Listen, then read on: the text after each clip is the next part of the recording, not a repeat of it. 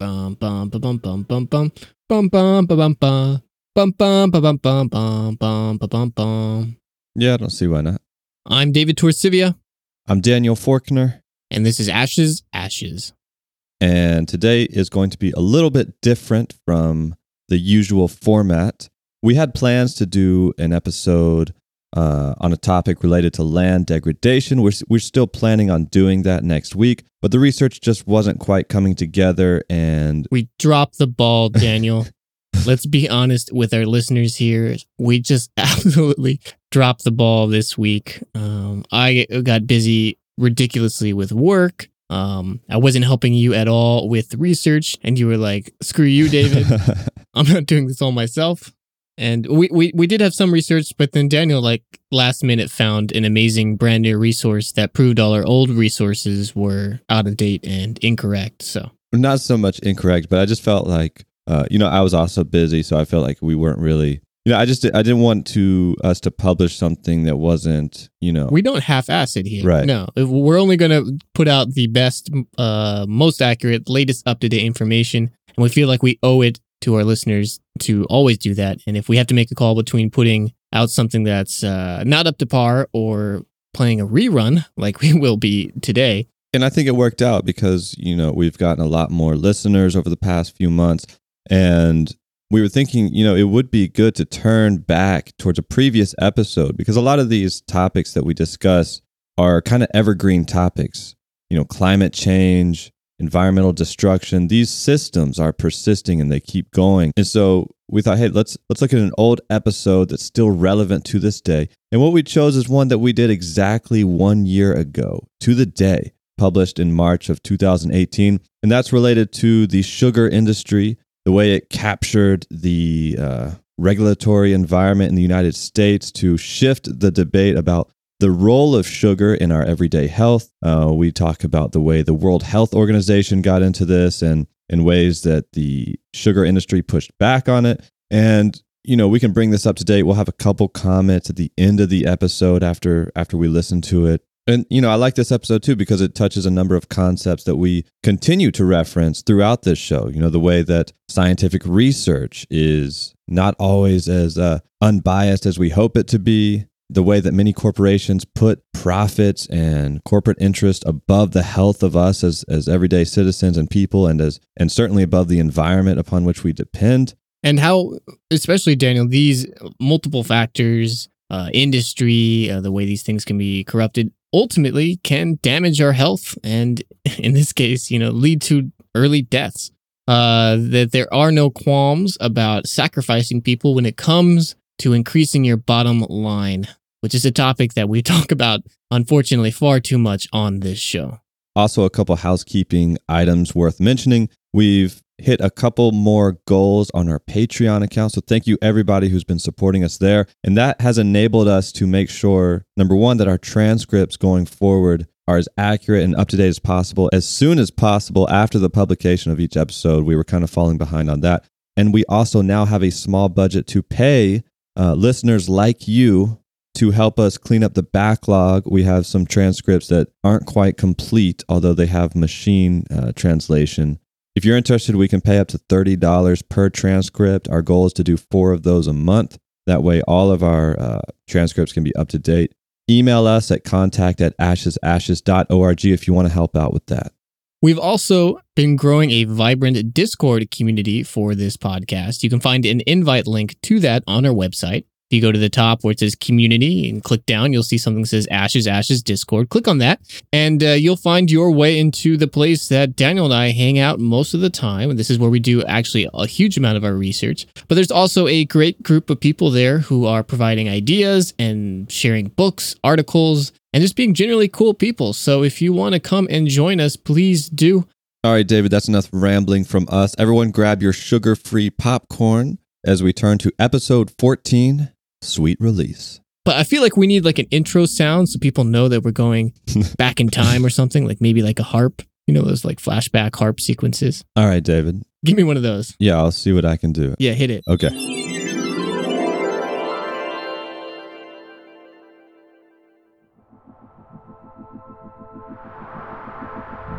I'm David Torcivia, I'm Daniel Forkner.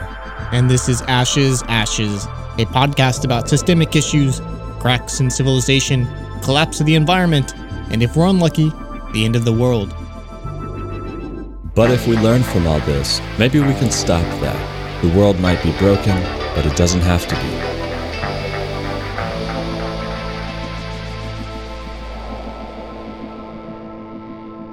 Despite multiple efforts on multiple fronts, no country in the world has managed to turn its obesity epidemic around in all age groups.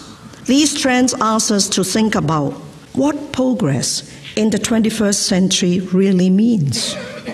Economic growth and modernization, historically associated with better health outcomes, are actually opening wide the entry point for the globalized marketing of unhealthy foods and beverages, and the switch from active to sedentary lifestyles. For the first time in history, rapidly growing prosperity is making many previously poor people sick. That was Dr. Margaret Chan, the former Director General of the World Health Organization, speaking to the National Academy of Medicine in 2016. And according to the World Health Organization, obesity worldwide has more than doubled since 1980. In 1974, the number of obese people worldwide was estimated at about 100 million. That number had grown to 640 million by 2014. 70% of Mexicans are now overweight. A quarter of the Chinese population are obese, 300 million people. You know, it's funny you mentioned the Mexican obesity problem right there, Daniel because that's something we've discussed in the past. If you remember episode 9, Nothing Left to Hide, when we talk about government surveillance, there was that example of nutrition activists who are trying to help with the fact that 70% of Mexicans are overweight, working to get a healthier form of nutrition in Mexico. But because of this, they were actively being spied on by the Mexican government on behalf of these unhealthy food companies, including, most notably, the sugar industry. Yeah, that's right, David. And attending this health epidemic besides the human suffering associated with it, are the actual financial costs. The leading cause of death worldwide is now cardiovascular disease. And although obesity contributes to the risk of heart disease and cancer, perhaps the biggest risk is diabetes. Although, to be clear, obesity is not an exclusive prerequisite for diabetes. If current trends continue, a costly disease like diabetes can devour the gains of economic development. Margaret Chan declared diabetes one of the biggest global health crises of the 21st century, in part because of the massive long term costs associated with treating it. I mean, in 2015, the cost of diabetes worldwide was $673 billion. And in some countries, that cost can devour more than a fifth of the national health budget. Not included in that figure, by the way, David, are the developing countries that don't have the national health budgets to address the costs associated with diabetes. And in those situations, people that get it simply die. Let's not forget, of course, when we list all these numbers out, the human suffering that is part of this scenario, and that's a great example of it. Now, in the United States, the share of healthcare spending relative to GDP has been rising steadily. And in 2016, 18%, almost a fifth of our entire gross domestic product, went to healthcare. According to the CDC, the annual average cost of treating cardiovascular disease is double what we spend on treating cancer. And although many chronic illnesses like diabetes and cardiovascular disease are preventable, many people are not aware of the risks until it is too late. And you know, I've actually done some of this advertising for the Ad Council about diabetes risks. I put together a number of PSAs on pre-diabetes that list off different things to look at. And if you score over a certain threshold, then you need to get checked out and, and be on the watch for these kinds of diseases. So efforts are being made, but it's just really not enough. And this isn't just in the United States. It's estimated that half of the adult Chinese population is pre diabetic. That's almost 500 million people. And once realized, the complications of diabetes are enormous. You have blindness, dialysis, and even loss of limbs. This wasn't something that existed in these sorts of epidemic proportions until recently. A century ago, these sort of problems were unheard of. So the question becomes well, what changed? That's a good question, David. And to understand that, we have to take a look at the debate that was going on in the field of nutrition in the middle of the 20th century. So, in the 1950s, there was a question about the dietary contributions to coronary heart disease. And some of the research was increasingly pointing towards sucrose or common table sugar.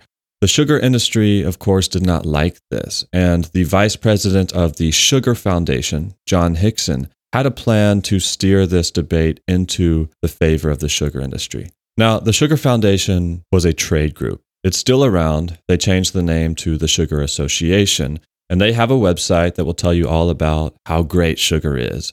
And a trade group is just an organization that is founded and paid for by businesses within an industry. So you can guess what their perspective and goals are on a given subject, right? Can we stop there for a second? Yeah. I, I, I want to quickly pull open the Sugar Association website and uh, re- read you just a little bit of the things they say about sugar and, and how amazing it is. All right, do it. This is sugar.org. And there's all these exclamation marks, so many types of sugar, all about sugar. Do you know all these things? You get the get the facts. So let's click this. Let's get the facts of sugar. Give me the facts, David.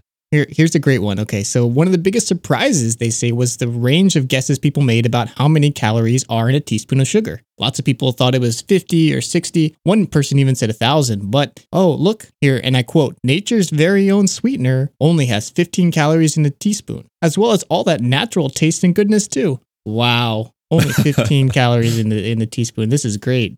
Keep going. Give me some more facts. Okay, here's here's a great fact. According to sugar.org, the simple, irrefutable fact is this: sugar is a healthy part of a diet.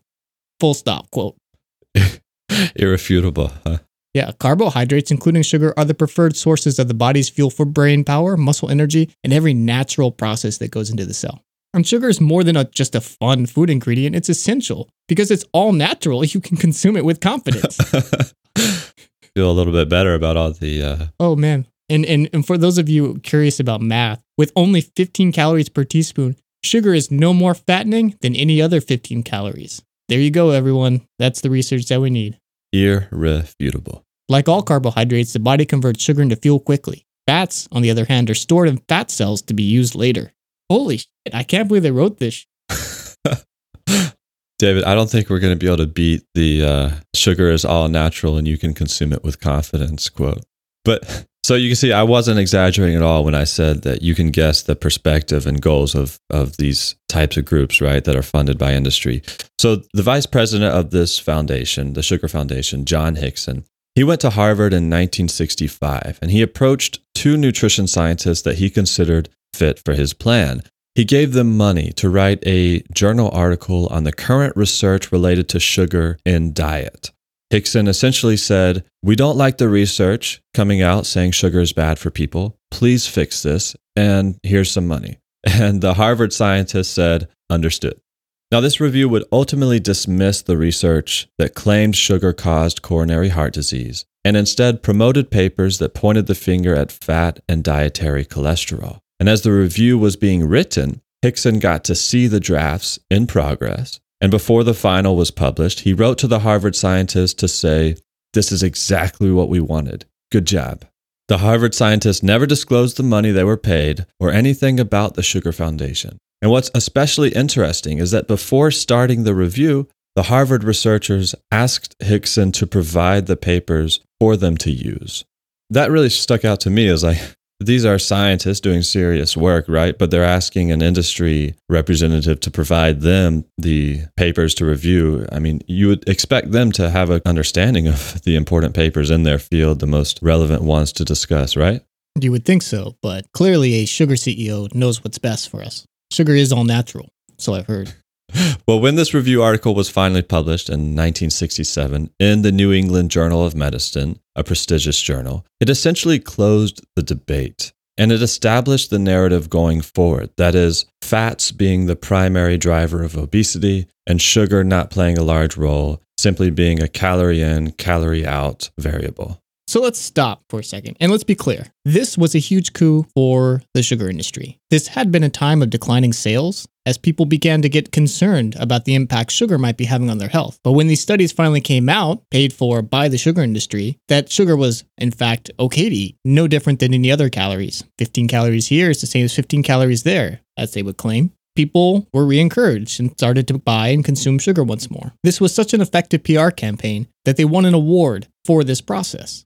And to be clear, it wasn't that they won a PR award for this underhanded bribery of hard scientists, which only came out recently, but the fact of restating that sugar is just a calorie, no different than any other calorie, and that it's fats and cholesterol that contribute to heart disease and obesity far more than sugar does. Sounds kind of like a play right out of uh, Edward Bernays' book, Propaganda. Yeah, exactly. And that's why we started that episode to build this idea that many times things that we accept as facts as science are in fact manipulated by these sources trying to sell a product or change their behavior. Uh, I mean, it really was a play right out of Edward Bernays' book because what he stressed is if you wanted to influence culture, you don't do it by telling people what to do directly. You do it by influencing the thought leaders, in this case, literally paying off Harvard scientists. And to drive home how influential these scientists were, one of them became the head of nutrition at the United States Department of Agriculture. And in 1977, he helped create what would become the official government stance on nutrition in America.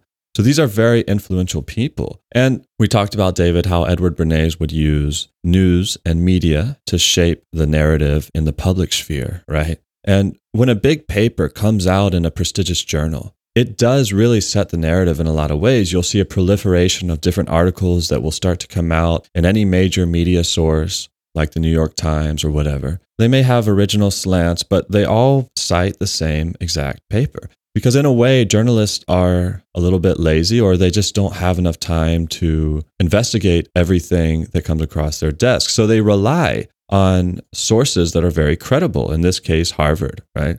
You know, I've got a funny story about that. What's that, David? You know, uh, James Cameron, the film director? Yeah.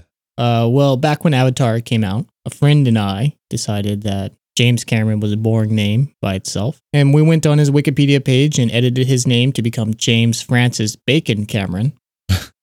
And lo and behold, because all these reporters were writing stories about James Cameron at the time, they would look up Wikipedia, find his name is James Francis Bacon Cameron, and include that in their reports. And of You're course, kidding.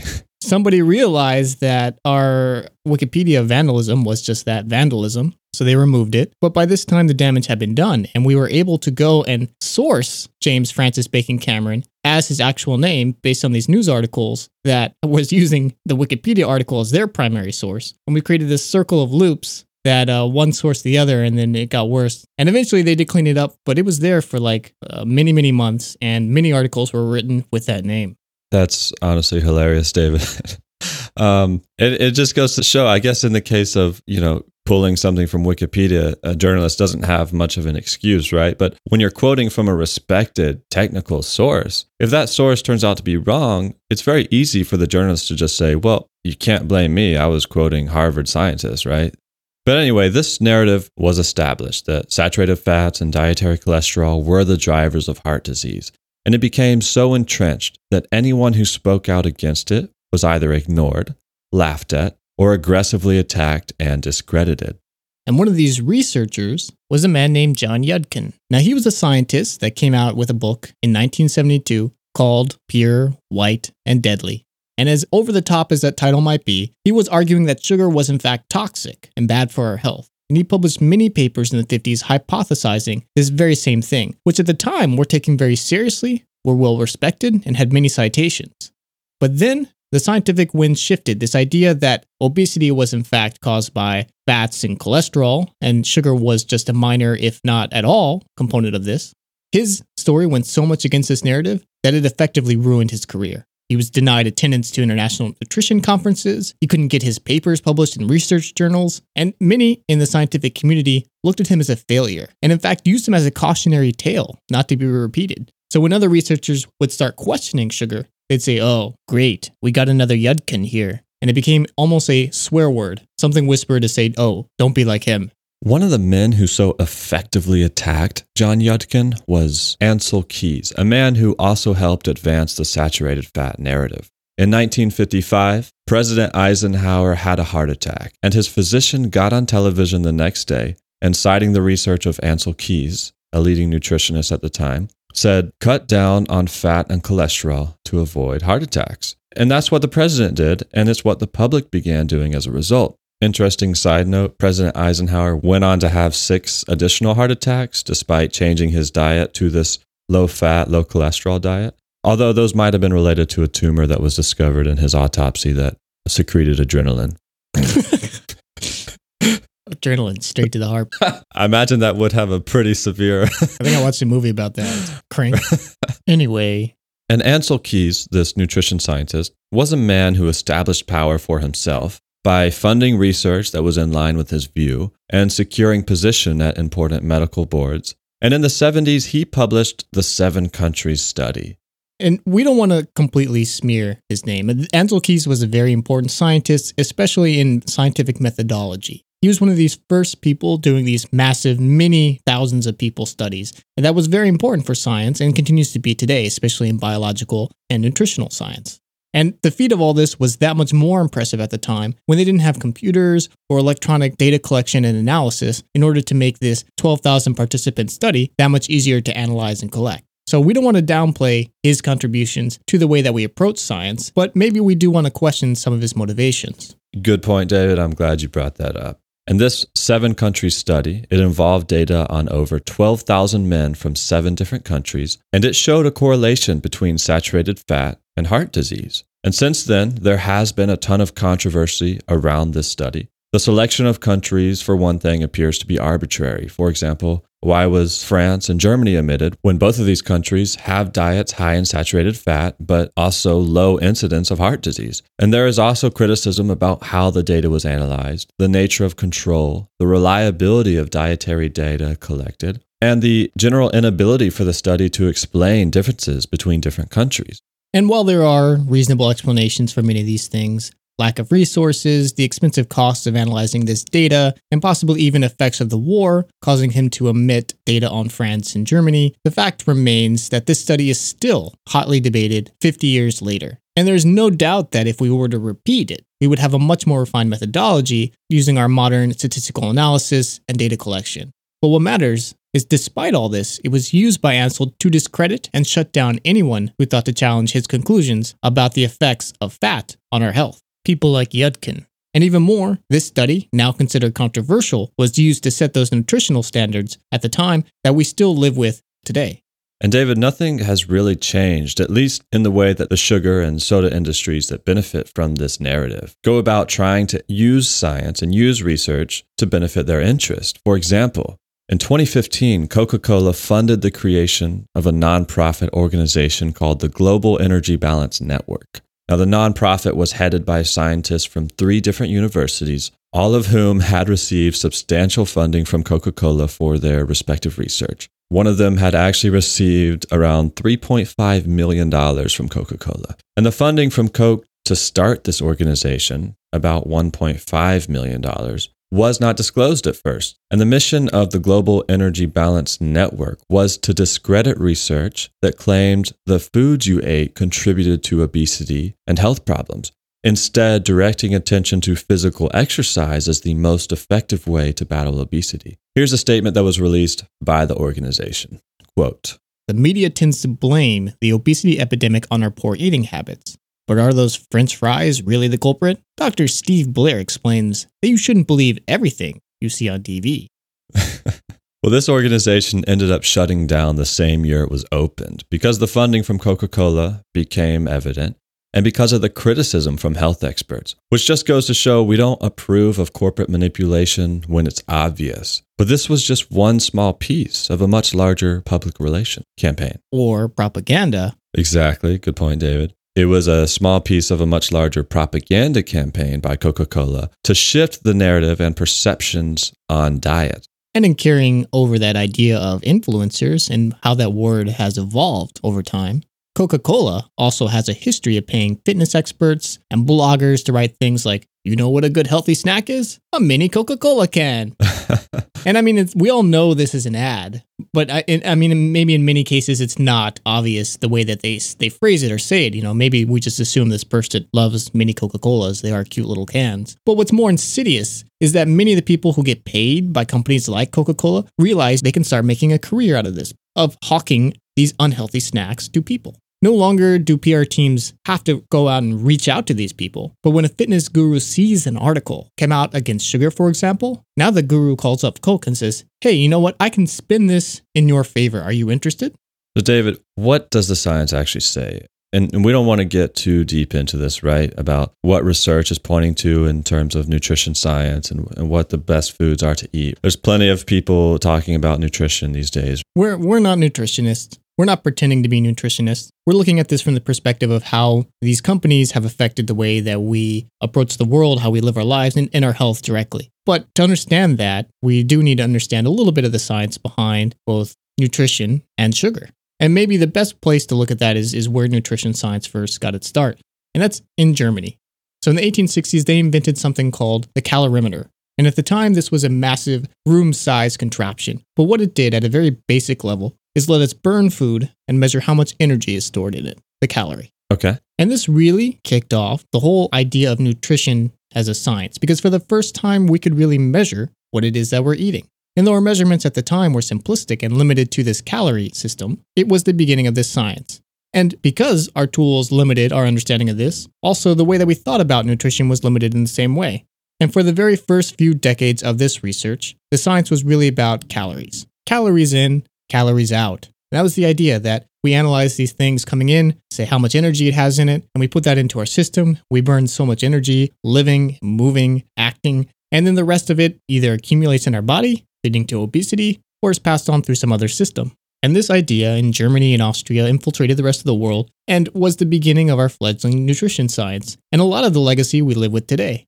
But as time went on and tools got better and more theories were built about this stuff, the understanding of nutrition began to evolve, especially in Germany Austria. And part of that was the studies done on animals. Now, to be fair, many animal studies don't carry over directly to humans from animals, but there is some value in understanding how their biology works and then taking that to our own. And one of these studies looked at obesity and said, okay, we're going to test this calories in, calories out idea and feed these animals controlled amounts of food and see which ones gain weight, which ones lose weight, and which ones maintain it. And this is where the first cracks in this calories in, calories out idea began. Because they found that some animals continued to gain weight or wouldn't lose weight even on calorie restricted diets, or even on something that seemed close to starvation. And that got researchers curious.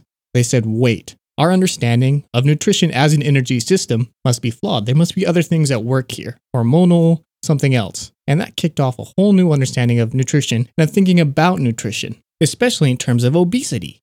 This reached its pinnacle in 1938 when they started positing that maybe obesity isn't as simple as fats, but it might be linked to insulin and hormonal imbalances in the body. But anyone familiar with world history knows very shortly after this stunning realization, Germany, Austria, and all of the world was thrown into war. And these German researchers dispersed throughout the world or were lost in the conflict. And lost with them was this knowledge, all this research that had been done, and the conversation of nutrition science shifted from Germany and Austria and the German language to the United States and the UK. And with it, the language of science changed too, from German to English. And the research that had already been done, that was only written in German, was no longer read and was lost. And nutrition science moved back towards that energy first system, something that we still are grappling with today.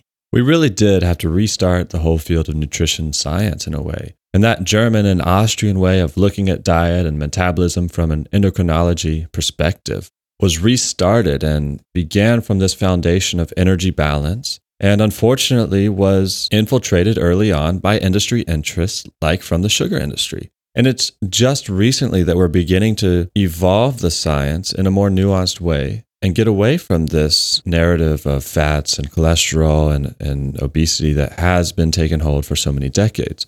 In 2008, for example, researchers from Oxford University did a large study in Europe and it concluded that there's, in many cases, an inverse correlation between saturated fat and heart disease. France, the country with the highest intake of saturated fat, has the lowest rate of heart disease. Ukraine, the country with the lowest intake of saturated fat, has the highest. And the UN's Food and Agriculture Organization in 2008 did an analysis that found no convincing evidence that high fat in the diet related to heart disease or even cancer.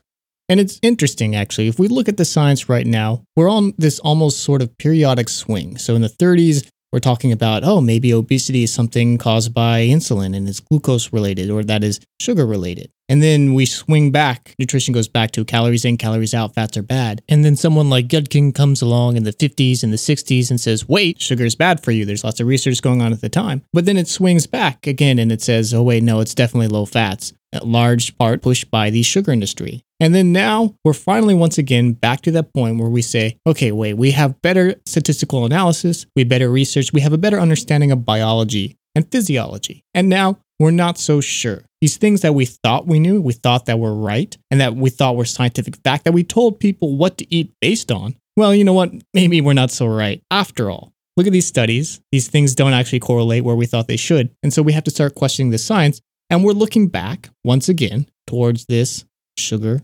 culprit. In 2014, the U.S. National Institute of Health did a 12 month study, and that study, along with about 50 other similar studies, together provide evidence that when it comes to controlling weight loss and preventing diabetes, a low carbohydrate, which is also a low sugar diet, is more effective than low fat diets. And part of the main theory behind that, again, these studies are not totally conclusive, right? We're, we're trying to uh, recover from a lot of. Um, well, n- nutrition science, there, there seems to be like this very big reticence in admitting that you're wrong. And I, I can understand why. You set these standards and you said we're all supposed to eat and be healthy based on this. And to go back and say, wait, we got everything backwards is a pretty big, major failure. And honestly, could even open you up towards some sort of legal ramifications. So changing the narrative in very small steps makes sense. Well, not to mention that our dietary guidelines that the government releases are only changed every five years. As a scientist, I guess you could be kind of resistant to suggest, even at the end of this five year period, that we radically change the dietary guidelines that all our diets have been based on, right? Absolutely.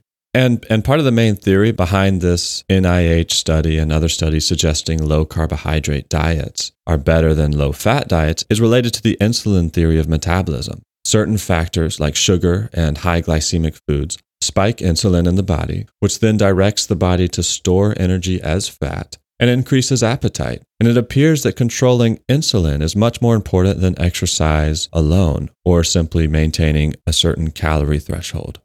But, but we're not here to delve into the nutrition science. I mean, it gets nuanced. I certainly know some bodybuilders and athletes, for example, and they take insulin regulation very seriously. But they can also control insulin secretion through things like intermittent fasting while still enjoying high carb meals at certain times of the day. So we don't want to pretend that nutrition and the science involved is simple and that we have all the answers. What we're really here to focus on is the failing of the scientific system that created all this confusion in the first place. And failing really is the correct word to use here. But before I go on my rant that I've been itching to give this whole episode, let's look at another example here. So, a group funded by Butterfingers, Skittles, Hershey's, all the delicious candy makers, sponsored a study that discovered children who eat candy weigh less than those who don't. Wait.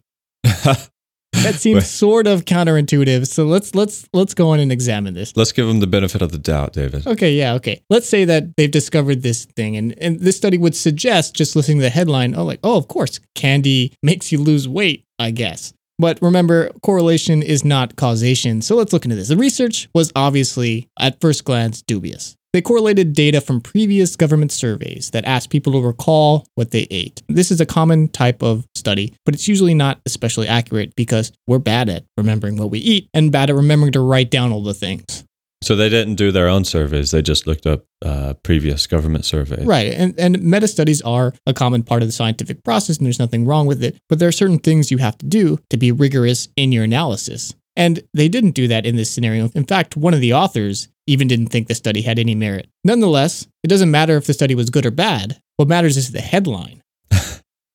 you see, yeah, we're back on our PR thing because a lot of the headlines were generated and said things like, New study finds kids who eat candy are less obese. And it doesn't matter because nobody reads the paper, nobody reads the abstract. The science doesn't matter in this scenario. It's about pretending or suggesting that you did science, even if it's bad science, and letting the PR cycle take care of the rest. I guess that's what happens when industry infiltrates this research and the scientific method. Right. And also, a lot of these companies have their own researchers that are doing studies like this. They're not just going out and paying university researchers, but, you know, research is an important part of, of any corporation that wants to invest in its future. And some of that research is definitely going to come out in ways that favor the company. No one's going to fund studies that make you look bad. And this is a common tactic. Coke and Pepsi came together, these two enemies of soft drinks, and they funded a study that generated the headline Study Diet Beverages Better for Losing Weight Than Water. than water.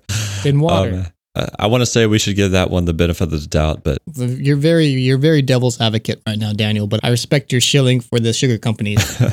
now, so then the question becomes, you know, like who is funding these studies? And, and the obvious answer is the industry. And these companies providing the money, in fact, sometimes they're given manuscripts to review, just like they happened in the Harvard scientists back in that sugar industry study that kicked off all this. And sometimes the studies are given to the company in order to look over and make revisions. Uh, Sabra Dipping Company funded a study to examine the health benefits of chickpeas. And after the research was done, asked the authors to include hummus as a healthy food. Things hummus. like that, where no, it's hummus. Hummus. It's not hummus. Hummus. Stop it. this is industry infiltration of the scientific process for PR to sell things that are oftentimes bad for us. Hold on, David. I need to stop you for a second because you're pointing the finger at industry a lot and the industry influence on this research. But if I'm a listener right now, I'm probably saying, but wait, these are real studies. These are scientists who believe in what they're doing. They're doing real research, and this research is backed up by rigorous experiments, right? The science will surely speak for itself. But I think that's why this failure of science is so insidious. I want you to imagine a hundred researchers, and they're all studying a problem from different angles. And if the science community could be 100% objective and had the incentives to pursue the scientific method without bias, then we might expect consensus to emerge as results are reviewed as a community, hypotheses are disproved or validated, and as research then shifts according to new understanding. But now imagine the same 100 researchers, but before there has even been time to review and discuss different findings, a company approaches, let's say, research number 47 and says, Hi, we really like the work you're doing. We think the type of questions you're asking are really important and are beneficial to the world and humanity as a whole. Also, here's $3.5 million. Can you do some more research? and in the world of academics, where everyone's clawing over what little bit of money they can get to fund research, that's like a gift from God. So, with this gift from God, is there a possibility that this individual researcher now views the work they're doing from a different perspective? Now imagine at the same time, this company is throwing money at bloggers, celebrities, public figures, and other popular individuals to write and say things to discredit the other 99 researchers. And I want to take this one step further. Now imagine that the company also influences the gatekeepers for various grants and funding. So now, when researcher number 78, for example, writes a research proposal and asks for the funding to do it, the response they get is, well, that's not a very productive study. Um, we're not going to fund it. Find something else to research. Under this environment, is there a possibility that the field of research could become skewed and distorted going forward? I think that possibility is very high. And we have to consider this process of applying for grants. These companies say that they encourage researchers to be unbiased and just report the results, whatever the consequences. And these researchers say that that's what they're doing. But in order to get a grant from one of these companies, a researcher has to explain what the industry might get out of it, like increased profits and sales. So not only does the company get to choose only those studies it think will benefit them the most, but it also puts the researcher in a frame of mind from the very start of how can I benefit this company? And this actually happens. Like those examples we mentioned, all of this is a topic that I'm so interested in and I feel so passionate about that we're going to discuss at much greater length in a future episode dedicated just to science and academia. But right now, taking a quick look at this and building off of what Daniel said, we need to really question the scientific method, this way of thinking that's supposed to be infallible, untouched by unjust influences, pure objective reason. But as this shows, as the influences of funding, of gatekeeping, of journals, and ultimately of PR, of what papers are published, told, and then because of that, cited by other researchers, used as things to build more grants, used as ways to collect more funds for research, the scientific method becomes twisted and affected by all these outside influences. And as certain research gets chosen because of these impacts from industry, from governments, staff with people serving industry, our knowledge as a species becomes twisted as well. what we think we know as true and objective fact is in fact impacted by these PR campaigns, by these ideas that Edward Bernays set down in propaganda almost a century ago. And as time goes on and we build more and more off these studies, we go farther down this path. So, just like the work of Ancel Keys leading us down the wrong pathway towards blaming saturated fats, cholesterol as the single greatest factor in heart disease and cardiovascular problems, we've told people to eat, to live their life in a certain way that we thought was healthy for them, but in fact might have been the opposite. Maybe dooming people to death because we thought we were doing the right thing, or in fact being perverted by these gross incentives pushed on us by an industry trying to sell us sugar. Nutrition is complicated. We don't know exactly all the things going into it. And to say that this thing is benign, that it's just 15 calories and the calories are the only thing we have to worry about, ranges from either ignorant or naive to manipulative, if not outright evil. David, this is a little bit unrelated to this episode, but I feel like it, it fits in here. This is a big problem in the pharmaceutical industry as well. Out of all the studies that are done by the drug companies, 40% never get released to the public. We don't even see them. And many of the studies that they do release have been tampered with so that the results that impact their business negatively are left out. And to bring it back to the sugar episode, it turns out that Pepsi did something very similar in 2011. they funded a study to find out if their oatmeal and also one of their cereal products was more filling than one of the cereal products by a rival company. And the study that they funded founded a positive result for the oatmeal, but not for Pepsi's cereal brand. So the researcher emailed or wrote to Pepsi and said, I'm sorry, this study is only half useful to you. And Pepsi said, Well, that's okay. Let's just keep the oatmeal part and we'll just throw out the other half of the study. And that's what they did. That's gross. I feel like I should go on some rant here, but like it's just time and time again, we hear these stories about this manipulation, and the scientists and researchers who are complicit in it the people at the company who decide to publish things this way, who don't care about the health and safety of their consumers because it might impact their company's bottom line. To break out my favorite phrase, shame on them. But this is not just a failure of science, David. This is a failure of politics as well. Right. And this is where the story gets really interesting. Because again, like we've talked about in terms of dietary guidelines, the effects of this bad science ends up having real world consequences. Speaking of shame on these companies, David, in 2003, the World Health Organization was trying to set these standards that would direct people to consume no more than 10% of sugar as part of their diet. And the sugar industry was super pissed about this and actually threatened the World Health Organization with blackmail, saying, look, if you go ahead with this recommendation, we are going to pressure the United States to cut your funding. Now you have to be wondering what could the sugar industry have in terms of global politics and the US's funding of these organizations, but this is one of the most powerful lobbies in the United States with income of billions of dollars a year. They spend a lot of money on lobbying and they have for decades. They're one of the oldest, longest running lobbying sources. And when they make a threat that we're going to pressure the United States to pull funding, almost half a billion dollars of the WHO, well, the WHO takes that seriously. And in fact, they were getting calls from ambassadors and diplomats, senators and representatives saying that they needed to do something about this because otherwise something would happen. And so they did. They made changes to their recommendations, adjusting what they thought would be in people's best interests to something that is more uh, agreeable with the needs and wants of the US sugar industry. The dominance and power of this industrial complex are immense. They help explain why highly processed junk food is becoming the new global food staple. The food industry resists interference from a health agency like WHO, and it has the power to do so. That was Dr. Margaret Chan again. And this is an example of infiltration by the sugar industry and putting pressure on international politics.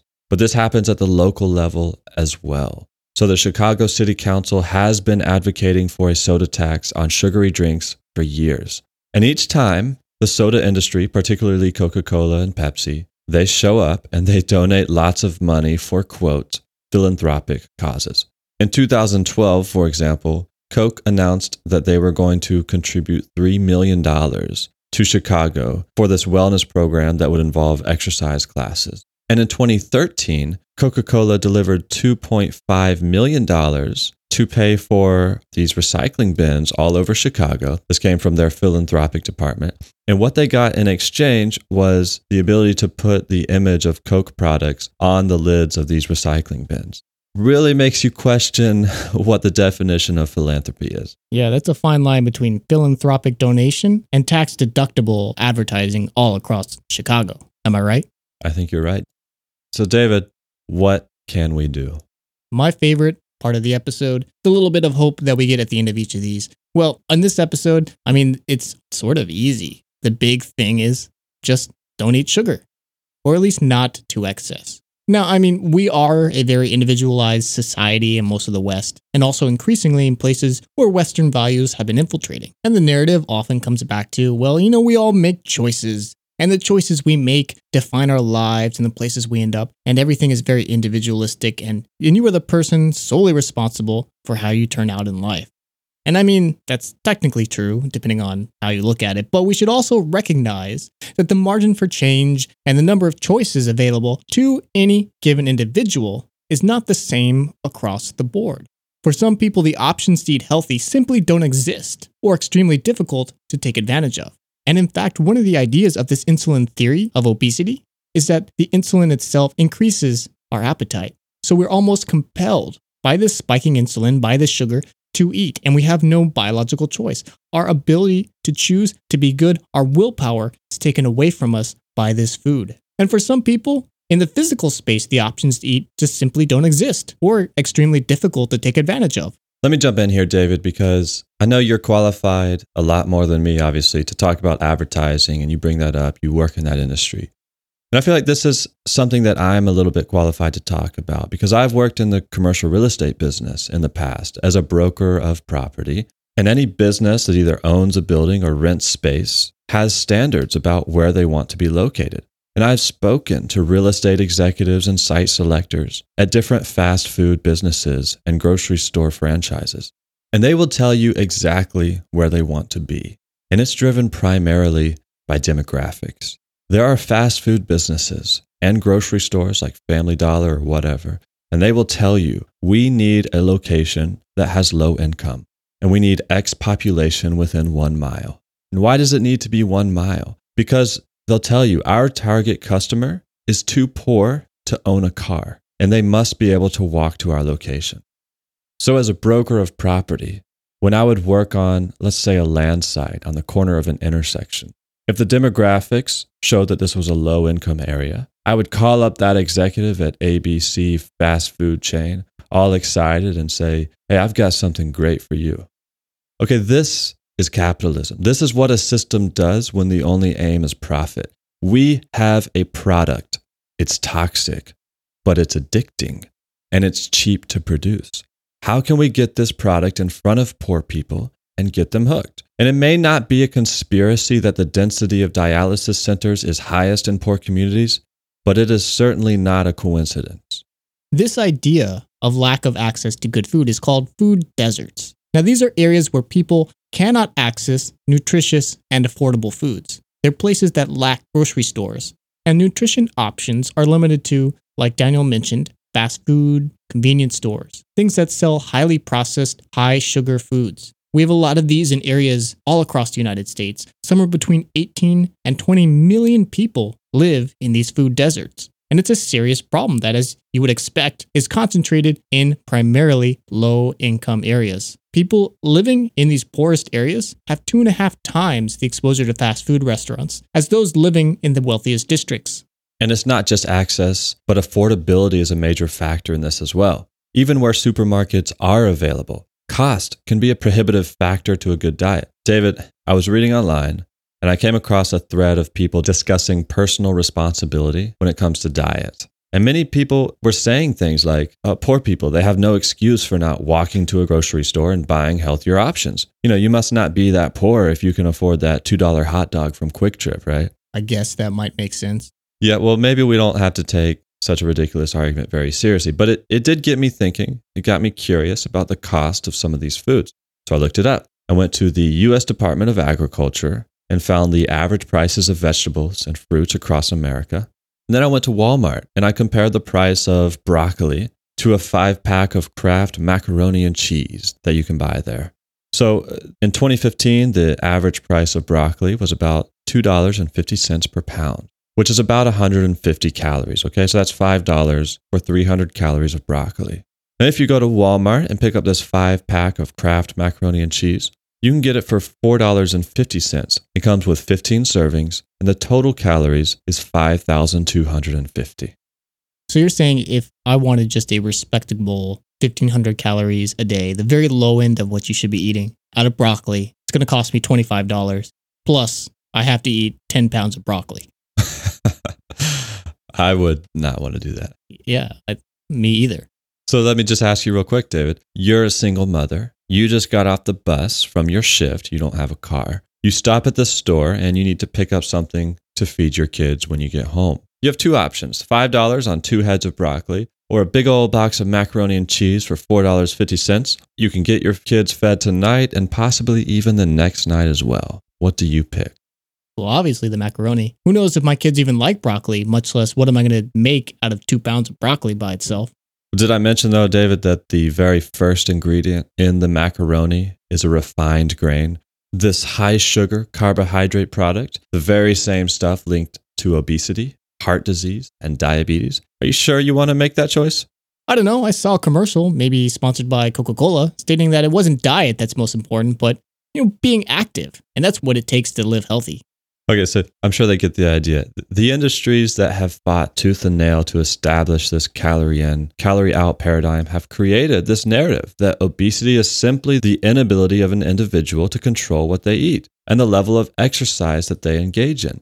So this puts the blame entirely on the individual, the single mother that David so beautifully played the role for us. And the result is a culture of shaming people, people who are limited in their choices of healthy foods. They're kept ignorant because of the manipulated industry backed dogma, and they have no ability to change, or at least that margin is very small. It's a vicious cycle.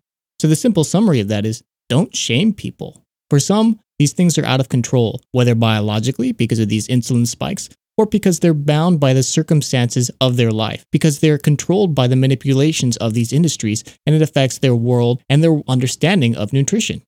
The widespread occurrence of obesity and diabetes throughout a population is not, is not, I have to emphasize, a failure of individual willpower to resist fats and sweets or exercise more. It is a failure of political will to take on powerful economic operators like the food and soda industries.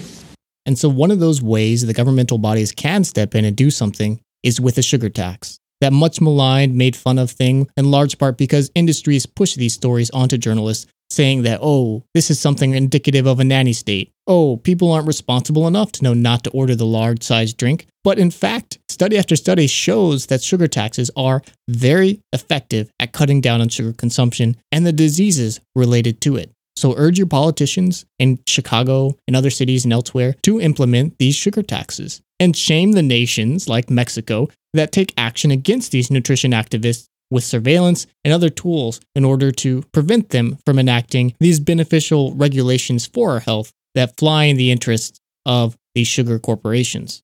And we also did an episode, David, recently on um, genetic engineering and the advances in CRISPR related technologies. And if so much of our scientific understanding of nutrition and other physiological variables may be coming from this industry propaganda and these profit incentives, do we really want to start adjusting our genetic makeup to give us better adaptation to some of these physiological variables?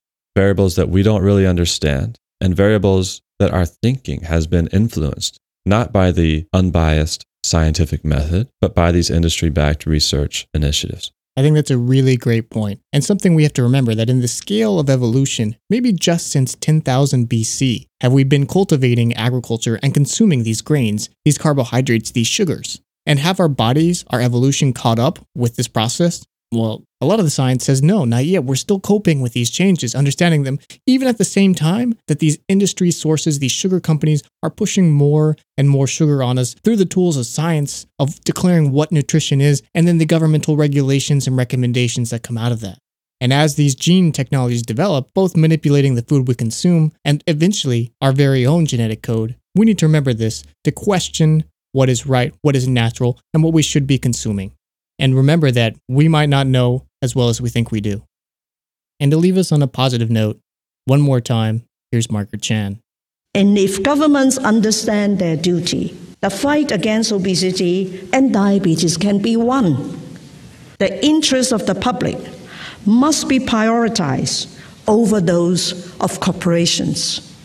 That's a lot to think about, a lot to process, but we hope you'll keep this in mind next time you find yourself at the grocery store looking at a menu and deciding exactly what you should be eating. Well, I'm done with my uh, sugar free popcorn now, David. I ate the whole bowl. I think I said in this show about how I was going to give up my sugary drinks. It's a year later and I really haven't. So maybe this is the motivation that I need to uh, actually do it this time. trying to be healthy here, you know? I believe in you, David. It's never too late to. Uh... But actually, you know what, Daniel? Maybe it's not my fault that I keep uh, consuming these sugary, unhealthy calories. Why is that, David? Well, uh, this is one of the little bits of updated information I want to tag on to the end of this show. But there was a paper that was published in Pediatrics just this month, March 2019. Pediatrics, David, is a journal I'm a child at heart. Yeah, isn't pediatrics about children? I don't need your pedantry here because what's important from this paper, and I, I, I, think it'll probably carry over to other groups as well, is uh, so they ran a study looking at the impact of social media influencers, that is, these people who are popular on Instagram, YouTube, whatever, um, with lots of fans, and how this relates to the eating habits of children between the ages of 9 and 11, which I guess I'm a 10 year old at heart, Daniel. Uh-huh.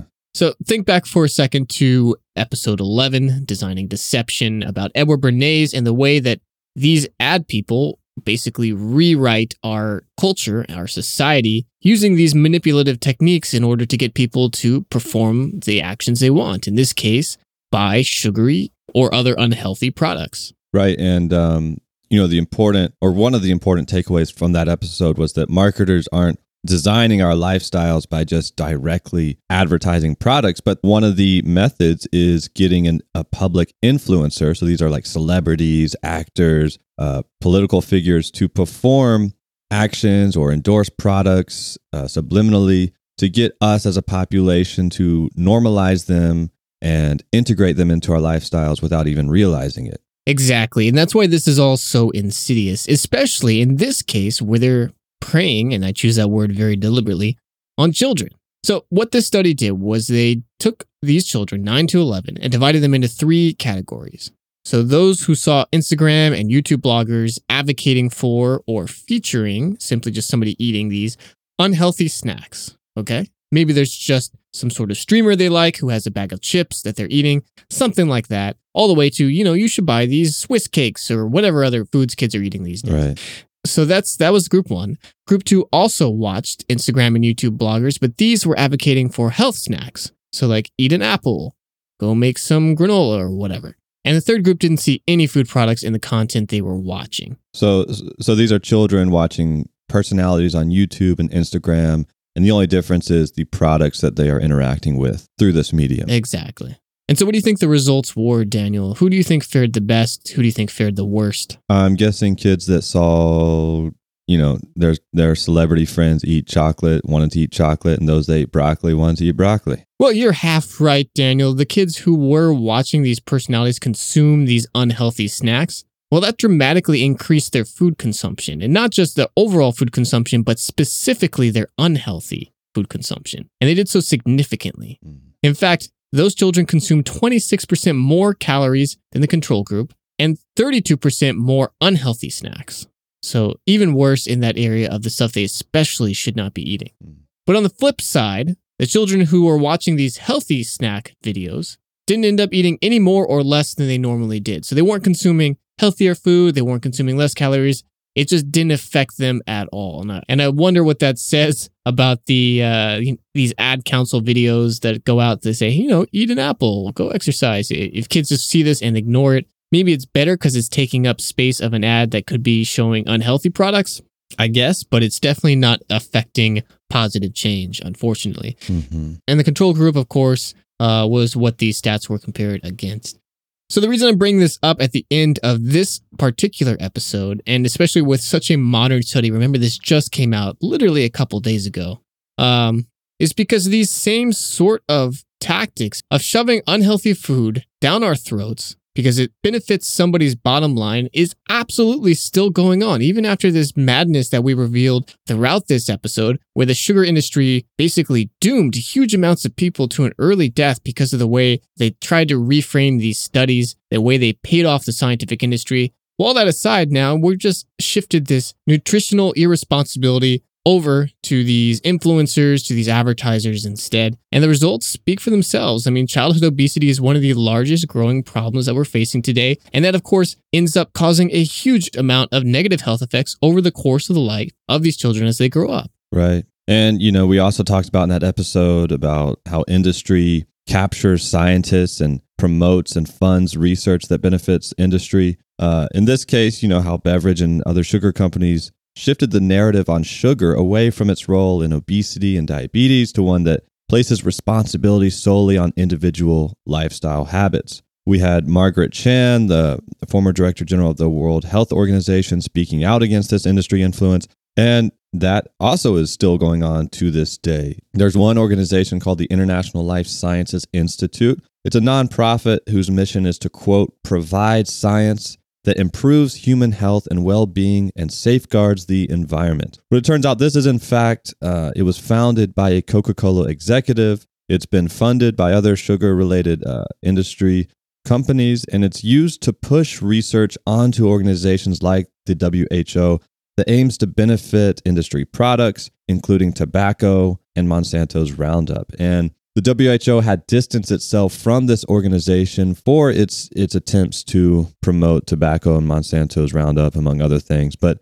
it's become more aggressive uh, in recent years. There were Freedom of Information requests in 2016 that revealed a Coca Cola executive had been emailing a director at the United States uh, Center for Disease Control, the CDC, asking for advice to combat uh, the WHO's message specifically on sugar, which in their view was, quote, bad for business. And when this relationship was revealed, that director of the CDC immediately resigned. But this only begged more questions, and more Freedom of Information requests were filed. There was a study published earlier this year revealing that the CDC's relationship with Coca Cola uh, extends beyond just that one individual case. Coca Cola has had extensive communications with those at the CDC, attempting to gain influence, lobby them uh, to promote policies that benefit industry, not health, and specifically shifting blame for health consequences away from sugar and sugary beverages. But I suppose we shouldn't be surprised that this is still going on. Well, luckily, Daniel, we just had a highly helpful what can we do on this exact topic. So hopefully all that is fresh in our listeners' minds and we don't feel entirely powerless hearing all this from you. So keep your kids off Instagram and get off the sugary drinks, David. Oh, the lesson I took away was start a junk food company and advertise on Instagram. Whoops. anyway, that's a lot to think about, David, as always. But think about it, we hope you will. You can find more information about this episode. You can read that brand new paper that just came out, as well as all the original sources we used back a year ago, as well as a full transcript of this episode on our website at ashesashes.org. A lot of time and research goes into making these episodes possible, and we will never use ads to support this show. So if you like it, would like us to keep going, you, our listener, can support us by giving us a review, recommending us to a friend, and uh, supporting us on patreon.com slash ashesashescast. You can also find us on your favorite social media networks at Ashes Ashes Cast or join us on our Discord chat room. Like I mentioned, you can find the link to that on our website. Just click on the top where it says community and click Ashes Ashes Discord, and you'll be all set to come by, chat, hang out with Daniel, me, and the rest of the Ashes team and listeners. Next week, we'll retry the episode we failed to publish today. We'll do our best. But until then, this is Ashes Ashes. Bye. Bye bye.